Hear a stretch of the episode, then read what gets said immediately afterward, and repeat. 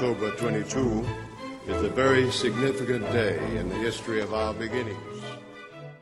Welcome to the Adventist History Podcast, episode number sixty-two, Shipley, Scopes, and Science.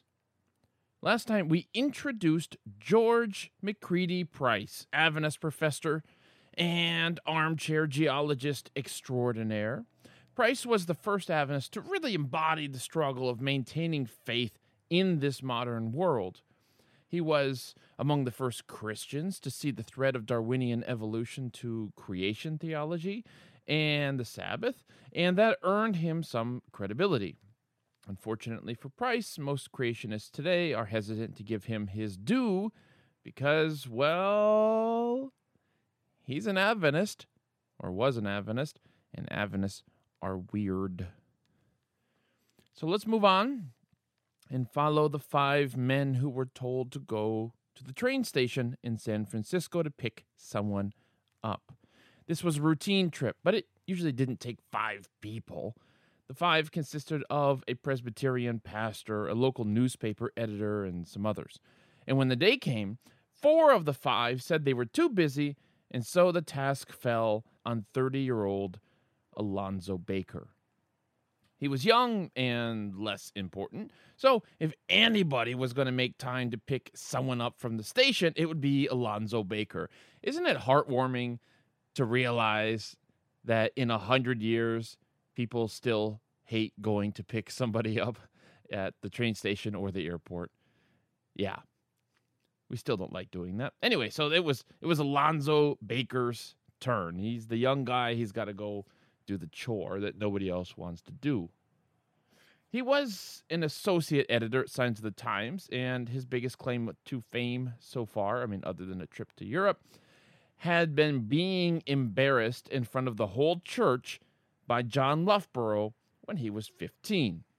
I mean, seriously, Loughborough just kind of calls him out in front of everybody for, for not paying attention. Anyways, abandoned by the others, Baker had to borrow someone's car in order to make it into town. And so arriving at the train station, he was about to have what he considered to be the most important day of his life, at least one of them. He was picking up, you see, William Jennings Bryan. The William Jennings Bryan, the great orator, the guy who ran for president three times, the guy who had been Woodrow Wilson's Secretary of State during World War One, the guy who had several honorific titles with the word great in them. He was called the Great Commoner, which, by the way, he had printed on stationery of letters that he wrote people, and he was also called the Great Orator. His speeches were collected and sold. By the nineteen twenties, Bryan was past his prime, to be sure. He had crusaded for prohibition and in support of a minimum wage, but his final crusade was against Darwinian evolution. It was this final crusade that brought him to Mountain View, California, at the request of the Pacific Press Publishing Association. Well, it was the request and the payment of, in today's prices, a few thousand dollars in speaking fees. Let's not forget that, okay? But it's still significant that a man like William Jennings Bryan would be okay accepting an Adventist invitation. Might not have happened that way in the eighteen hundreds. Well, anyways, when Bryan arrived in Mountain View, he asked for a bath. So Alonzo Baker set him up with a room and a shower at the Pacific Press boarding house. All cleaned up, the aging Bryan asked Baker to help him get dressed. Baker considered this experience a great honor, a memory he cherished for the rest of his life. Now, if you read Adventist accounts of Bryan's visit, it kind of sounds like he traveled across the country just to see them. But the truth is that Bryan was touring California on behalf of John W. Davis, a doomed Democrat running for president. Well, I mean, he wasn't doomed. His bid for the presidency was doomed. Bryan didn't care much for Davis, but he did like Davis's pick for vice president, because Davis's pick for vice president was Bryan's brother Charles. In attendance at the speech was the former Senator James D. Phelan, best known today for his campaign slogan, Keep California White. How's that working for you, buddy? Anyways, Alonzo Baker tells us about the honor of getting Bryan dressed, as well as what happened after the speech, but he remains silent on the speech itself, maybe because it was easy enough to pick up a newspaper and read about it if you want to know what Bryan said, but perhaps also because his speech was a mixture of anti-evolution religion and party politics, right? This was a campaign tour, after all, and this mixture of religion and politics would probably have horrified the first generations of Adventists. Anyways, Bryan blamed evolution for pretty much all of society's problems.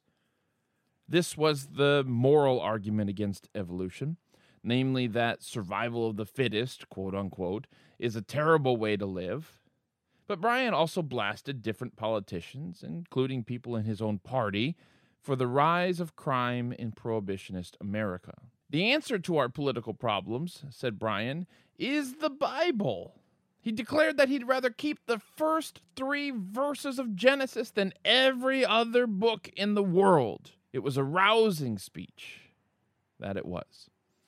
Thirty years later, in nineteen fifty-six, old George McCready Price was asked a question. Question. I am told that you were a friend of William Jennings Bryan. Is that true? Now, this question suggests a couple of things. First, that by the mid nineteen fifties, at least some Adventists still held William Jennings Bryan in high regard. Second, that a legend had been growing about Price's relationship with Bryan. I mean, they're basically asking, is it true, Price, that you were once friends with the great orator? Now, Price set the record straight when he said they were not exactly friends. One of the reasons why they weren't closer friends will become apparent by the end of this episode, but it is telling how this legend grew around Price and Bryan within Adventism. The nineteen twenties and nineteen thirties uh, were an age of Adventist giants, a, a modern refounding of Seventh-day Adventism in many ways, a second coming, if you will. But for there to be any of that, you need generational icons. And William Jennings Bryan and George McCready Price, these guys with three names that I have to keep saying, they were icons of fundamentalist Adventism. Now, Bryan's speech in Mountain View, like many of his speeches, stirred up a hornet's nest because that's what fundamentalists did. A San Francisco rabbi published a full-page article attacking Bryan and other anti-evolutionists. The rabbi skewered the ignorance of the anti-evolutionists before concluding, quote, evolution is the twentieth century religion, end quote. Well, be that as it may, the rabbi still thought anti-religion atheists like Thomas Huxley were going too far. The path forward, he believed, was between the fundamentalists and the atheists. Now, one of those anti-religion atheists had been stirred up by Bryan's stop in Mountain View, and his name was Maynard Shipley. Shipley had founded the Science League of America weeks before Bryan's speech with the goal of fighting fundamentalists like George McCready Price and saving, I guess, the teaching of evolution in public schools, preserving that, promoting that. Now, in spite of this goal, I'm sure the Science League of America would still make for a better movie than the Justice League. I'm just saying, if you're going to make a movie about a league, I still think the Science League of America would be better. Sorry, D C fans. Anyways, people sometimes say that there can be fundamentalists on the left as easily as there can be fundamentalists on the right. Okay, well, I don't know. Maybe. But I, I think we should stick closely to a historical definition of fundamentalism. Okay, people today, they talk about Hindu fundamentalism and Jewish fundamentalism and all. I'm, I can't quite go that far. I'd like to stick to this historical definition of fundamentalism, which is uh, a conservative Christian war on modernism. Call it something else if you want to refer to, uh, to, to Hindus or Buddhists or whoever. Now, if liberals could be considered fundamentalist, then Shipley would be one of them. Okay, Shipley's rhetoric would have made fundamentalists proud if he wasn't fighting against them. So one time Shipley wrote, quote, the armies of ignorance are being organized, literally by the millions. for a combined political assault upon modern science. For the first time in our history, organized knowledge has come into open conflict with organized ignorance." End quote. Have a lot of Christian friends there, Shipley? Anyways, an academic writing in the American Journal of Sociology would later review one of Shipley's books. And from his perspective, right, this reviewer's perspective, he lamented that Shipley never seemed to want to understand fundamentalists, but only wanted to show them in the worst possible light. Those who want to ridicule fundamentalists will love his writing, the reviewer was saying, while those who, quote, seek a proper historical understanding of the movement are left with a piece of interesting yet incomplete journalism, end quote. In the wake of Bryan's visit, the Pacific Press capitalized on the attention. They printed articles in the Signs of the Times like they were launching aircraft off a carrier, which I get is a reference they would not understand in the nineteen twenties. But just hang on to that, okay? It'll make sense in like fifteen years. Anyways, Leon Smith, Uriah Smith's boy, lambasted evolutionists for their intolerance. Quote, "When the champions of evolution demand that the state shall teach their belief in opposition to mine, in the public schools which I am taxed to maintain, they are exhibiting their intolerance." Another writer noted that a Unitarian preacher had called Thomas Paine one of America's earliest prophets and proposed a new American scripture filled with the writings of Lincoln and Woodrow Wilson. I mean, just side note, I mean, how do you think Lincoln would feel about that? Do you think Lincoln would be good with his writings being in a new American scripture? Meanwhile, liberal churches were hosting boxing matches and movies. Oh, the author lamented, the harvest of modernism. Now, the tone in these articles was aggressive and triumphalist. Alonzo Baker boasted that recent discoveries meant, quote, "The popular theories of evolutionary geology received a knockout blow to the solar plexus," end quote. Francis Nichols mocked the arrogance of scientific claims and concluded, quote, "Why be overawed by such display? It will fade in a few years, and another set of theories will have to be created to light the way," end quote. George McCready Price, then teaching at Union College in Nebraska, considered universities and theology schools basically to be trash because of, because of the modernist infiltration, with the result that, quote, "The entire supply of ministerial recruits has become infected," end quote. Now, the only exceptions, he wrote, were the older students, whom he called, in a wonderful turn of phrase, quote, "the survivors of a better day," end quote. The Signs of the Times editors did manage to score an interview with William Jennings Bryan. The editors rolled some soft questions to Bryan, who was more than capable of carrying a conversation by himself. Evolutionists, Bryan said, quote, "certainly lack a sense of humor, or they would never be able to keep their faces straight while they are giving out such nonsense," end quote. Now, despite the cheap shots, Bryan revealed the true contours of his thought on evolution. There was no conflict between science and religion, he believed. On the contrary, quote, "Science has rendered invaluable service to society," end quote, "and scientific hypotheses should be fairly considered."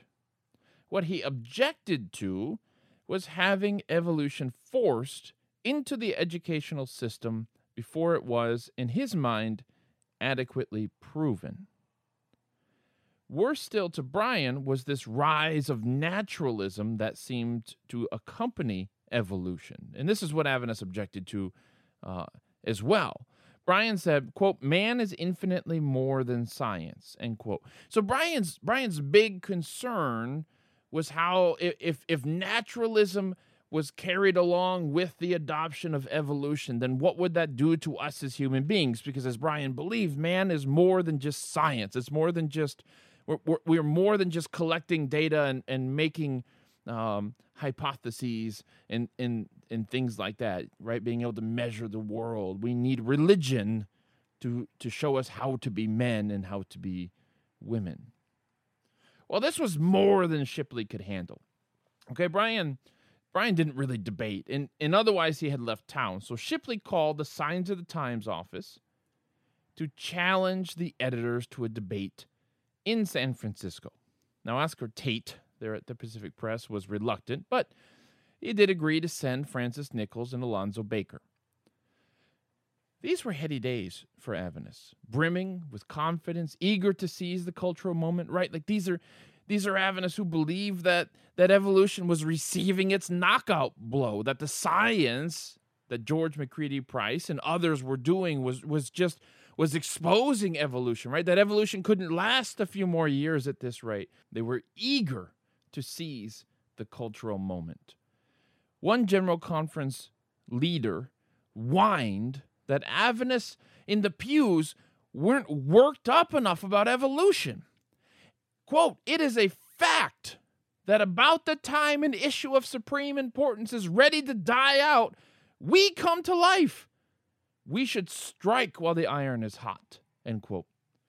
Regarding the impending Scopes trial, which we'll talk about in a minute, this G C leader proclaimed that, quote, "Not one of our two thousand three hundred churches in North America should let this opportunity slip by," end quote. Opportunism has always been an Adventist specialty. If the Pope sneezes, Adventists will come out with a special book to give out. But hey, being a minority faith with a zeal to convert the world is a lot like being the youngest kid in the big family, okay? You got to speak loud and often to be heard half as much as everybody else. So Adventists did not want to miss this, this kind of cultural moment that they were in where, where every newspaper is talking about the evolution debate. And Adventists wanted to be at the center of it. They wanted to make good use of it. Now, the event Adventists were especially capitalizing on was the arrest of John T. Scopes in Tennessee. Now, Adventists who opposed Sunday laws in the name of religious liberty were pushing for laws prohibiting the teaching of evolution in the name of religious liberty. Fundamentalists managed to pass such a law in Tennessee, the first one that could actually stick, that, that remained, and this led the American Civil Liberties Union to offer to legally defend anyone, any teacher in Tennessee who defied the law. So the whole thing was a sham from the beginning. I mean, the county, the county superintendent of schools, a man unfortunately named Walter White, well, he broke bad and convinced one of his teachers, John Scopes, to admit to breaking the law. I mean, whether he did or didn't is immaterial, right? He just admitted that he broke the law. And because why? Because it would bring publicity to the little town of Dayton, Tennessee, which lies just north of Chattanooga. I mean, Scopes even asked his students, he coached them on how to testify against him, all to test this new law. The superintendent conspired with a local lawyer who ended up joining the prosecution. So the lawyer agreed. Lawyer joined the prosecution. Of course, superintendent was in sympathy with the defense, and uh, they worked together to make this thing happen. It was a it was a cultural battle more than a legal trial. William Jennings Bryan, of course, joins the prosecution, even though he wasn't leading it, and he he begged famous anti-evolutionists to come and testify. Okay, so the, I mean, honestly, when the former Secretary of State joins a trial, I mean, it's going to bring publicity, and he knew that's what he was bringing to the table. He was bringing publicity, bringing a spotlight. Uh, H L Mencken, the famed Baltimore journalist, uh, he has an acerbic wit. He showed up to this sleepy southern town as well. I mean, the place was just packed with people. I mean, some were observing that it's like representatives of every single newspaper were were present here in Dayton, Tennessee. It was... It was primetime American drama, which the rest of the world did not understand at all why Americans would be worked up about this. But it was primetime American drama. And while Americans eagerly waited for it to premiere, they could enjoy the pregame show, which was unfolding in San Francisco. Now, this debate with Shipley was never about winning an argument with a few men in San Francisco, okay? As much as the Scopes trial, it was about winning a public debate. It was a campaign rally. So Nichols and Baker had planned another anti-evolution article campaign that was going to last six months. Okay, just issue after issue after issue of Signs of the Times. filled with articles uh, critiquing evolution. They were gonna, they were just gonna launch that a few weeks after the debate had ended. Okay, that was pre-planned. Doesn't matter whether they win or lose. Okay, those articles are gonna go out, and it worked because Science apparently added nearly seven hundred evangelical churches among its subscribers. Churches who never would have subscribed to hear more about the Sabbath or the sanctuary doctrine, but to learn how to combat evolution. That's what they wanted. A Pacific Press salesman followed the great fundamentalist William Bell Riley to an event in Portland, Oregon, and sold sixty-six of George McCready Price's books there. These public debates were good for business, and, and not just for the Adventists, okay? Shipley, of course, wants to build the prestige of his Science League of America. He debated He debated William Bell Riley. He debated others to, to draw attention to, to his own cause, okay? Now, whatever the judges of the debate decided, if both sides could add a bunch of new supporters, they could each claim victory, at least a little victory, in this larger culture war. Now, the debate was held at the Native Sons Hall over a weekend, June thirteenth and fourteenth, nineteen twenty-five. Nichols, Baker, and Shipley had hammered out the wording of the two motions to be debated. On Saturday night, the motion was resolved that the earth and all life upon it are the result of evolution. Now, Baker thought he and Nichols had gotten the better of Shipley with this one because it forced Shipley to prove the motion, right? He has to prove that li- that the earth and all life upon it are the result of evolution. All Baker and Nichols had to do was poke holes. But the Sunday motion was resolved that the teaching of evolution should be debarred from tax-supported schools. Now here, Baker admits that he messed up. They should have added the words, the teaching of evolution as fact should be debarred from schools. Because William Jennings Bryan, after all, wasn't opposed to teaching evolution as one theory of human origins among many. But the debate was set, and Baker and Nichols spent weeks studying up. Nichols would take Saturday night, Baker would take Sunday night.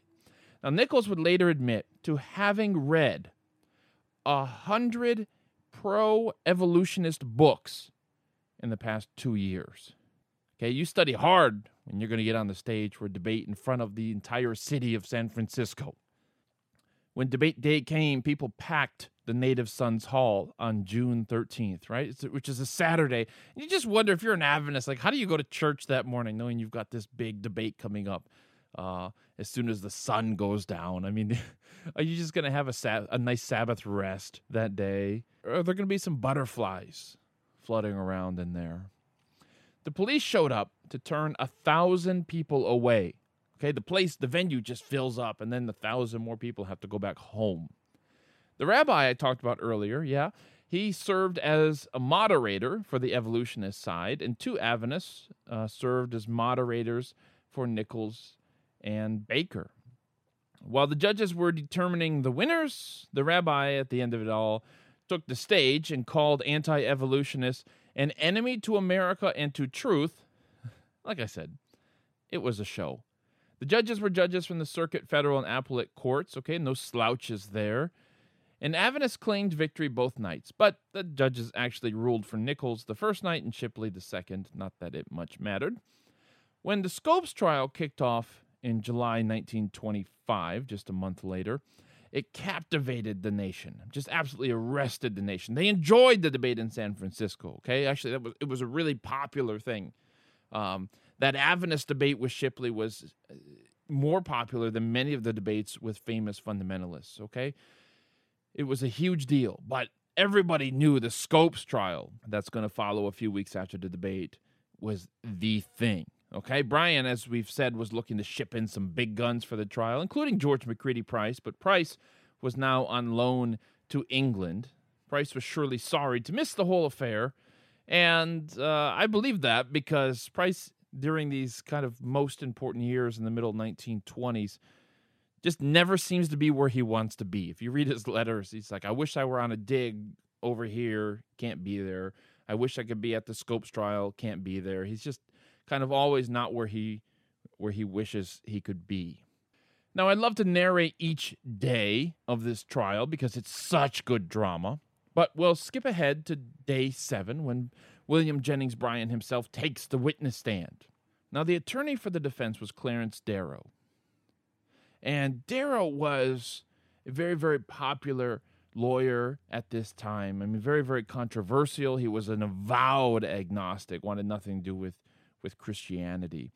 And why Bryan thought it was a good idea to let Darrow question him is, is really just beyond me, okay? The idea had been that Bryan would, uh, in turn, be allowed to question Darrow after Darrow had questioned Bryan. But, I mean, after two hours of Darrow's brutal bombardment of Bryan, the judge realized that having the lawyers call each other as witnesses really has nothing to do with this trial. I mean, the jury wasn't even in the room when this is happening, okay? It's just, it's just what, for the sport of it? So eventually Bryan's uh, testimony was stricken from the record, and they just realized this, you know, he's not an expert in anything. He's he's one of the lawyers on this case. And so they they they they took out his his uh, testimony. And and they decided this was a bad idea. So Bryan was denied his chance to fire back. But we still have an account of of the questions and answers. Okay, so we, we see that Darrow asked Bryan what he knew of Confucianism and Buddhism and whether he was interested, that is Bryan, whether he was interested in the history of primitive human beings and how old he thought the earth was. And Bryan said he didn't care about primitive humans because, and I quote, quote, I have all the information I want to live by and die by, end quote. Now, when Darrow asked Bryan if there were any scientists at all that he respected, Bryan replied that he respected most scientists, right? Because you always assume most people are on your side, right? If you're a politician, it's like, you know, you believe that there's like a silent majority that's on your side, right? The same thing in kind of religion. He, he thinks that most scientists are on his side, and I don't know, maybe they were. But that wouldn't do for Darrow. He wanted names, so Bryan gave a name, George M. Price. Now, let me give you the verbatim transcript of what happens next so you can get a feel for the, the back and forth, okay? Darrow, who is he? Bryan, professor of geology in a college. Darrow, where? Bryan, he was out near Lincoln, Nebraska. Darrow, how close to Lincoln, Nebraska? Bryan, about three or four miles. He is now in a college out in California. Now, let me interrupt the transcript here and remind you that Price was actually on loan to teach in England at this time. Darrow, where is the college? Bryan, at Lodi. Now, let me interrupt again. Price did teach at Lodi Academy until nineteen twenty, but that was five years ago by this point. Darrow, that is a small college? And then Darrow and Bryan then, like, they argue about the size of the college and whether the size of the college matters as far as the, the prestige of the professor's ideas. And then Darrow just starts over. Darrow, you mentioned Price because he is the only human being in the world, so far as you know, that signs his name as a geologist that believes like you do. Now, in response, Bryan says, no, there's another scientist who believes like me too, George Frederick Wright. But Wright had died four years earlier, by the way. Darrow then played his hand when he explained, he has quoted a man that every scientist in this country knows is a mountebank and a pretender and not a geologist at all. Well, so tell us how you really feel about Price there, Darrow. Darrow pummeled Bryan. Uh, he asked questions like, do you know anything about where Price teaches? Do you know where Price, um, do you know when Price wrote his books? How old Price's information is? Do you know where Price was trained? Do you know any geologists in the world who accept Price as a geologist? How old does Price say the earth is? And Bryan didn't know the answer to any of these questions. I mean, it's not like you you show up as the lawyer. You don't show up as the witness. You don't just bring all of Price's books with you and and, and uh, have study them in preparation to answer these questions. And Bryan pointed that out. So Darrow dug deeper. Darrow, do you think the earth was made in six days? Bryan, not six days of twenty-four hours. Darrow, doesn't it say so? Meaning the Bible. Bryan, no, sir. No, sir. It turns out that when push came to shove, William Jennings Bryan didn't believe the earth was created in six twenty-four-hour days, like Adventists believed, like Price believed. Many of the fundamentalists didn't. And sure, they were against evolution, but being against evolution is not the same thing as being for creation, particularly this kind of creation, this creationism of creation in six twenty-four-hour days, okay? So being against evolution does not mean you're for creation. And this is one of the major reasons why Price would never be close friends with somebody like Bryan or many of the other fundamentalist leaders. Adventists were frustrated with fundamentalists almost as much as the evolutionists because they just didn't seem to get the point of why believing in this kind of creation was important.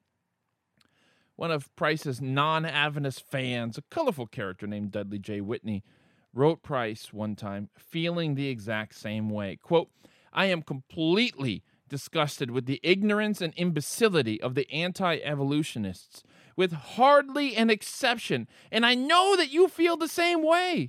They fight Darwinism, they quote Bateson et al., and it is all they do know.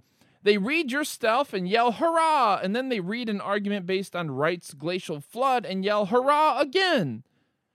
Frankly, I do not believe that the typical fundamentalist evolution fighter has any more head for science or any more ability to analyze facts than, well, I don't know then what." End quote.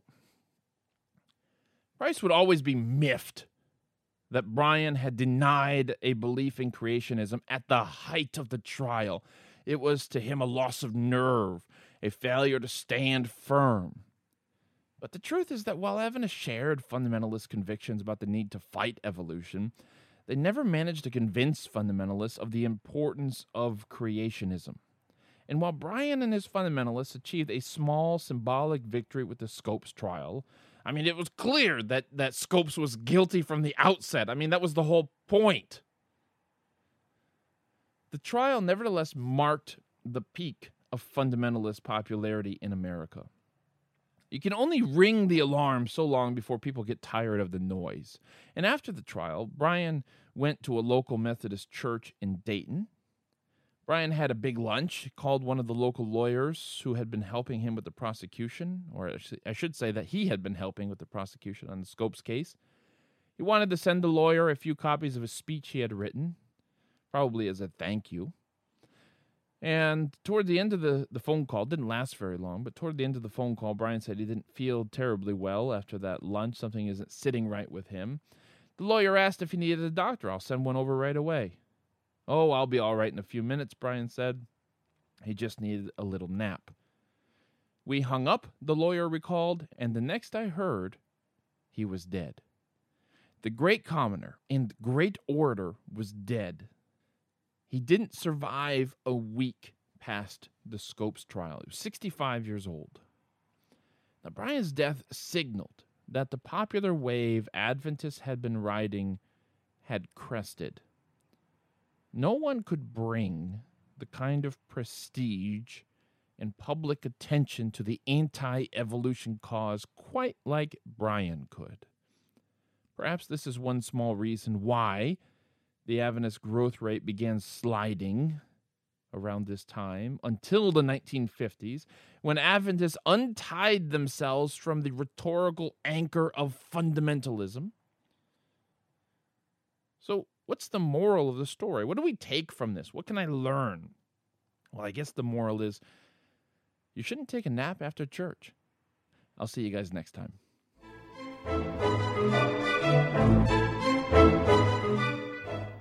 This episode of the Adventist History Podcast is sponsored by The Haystack.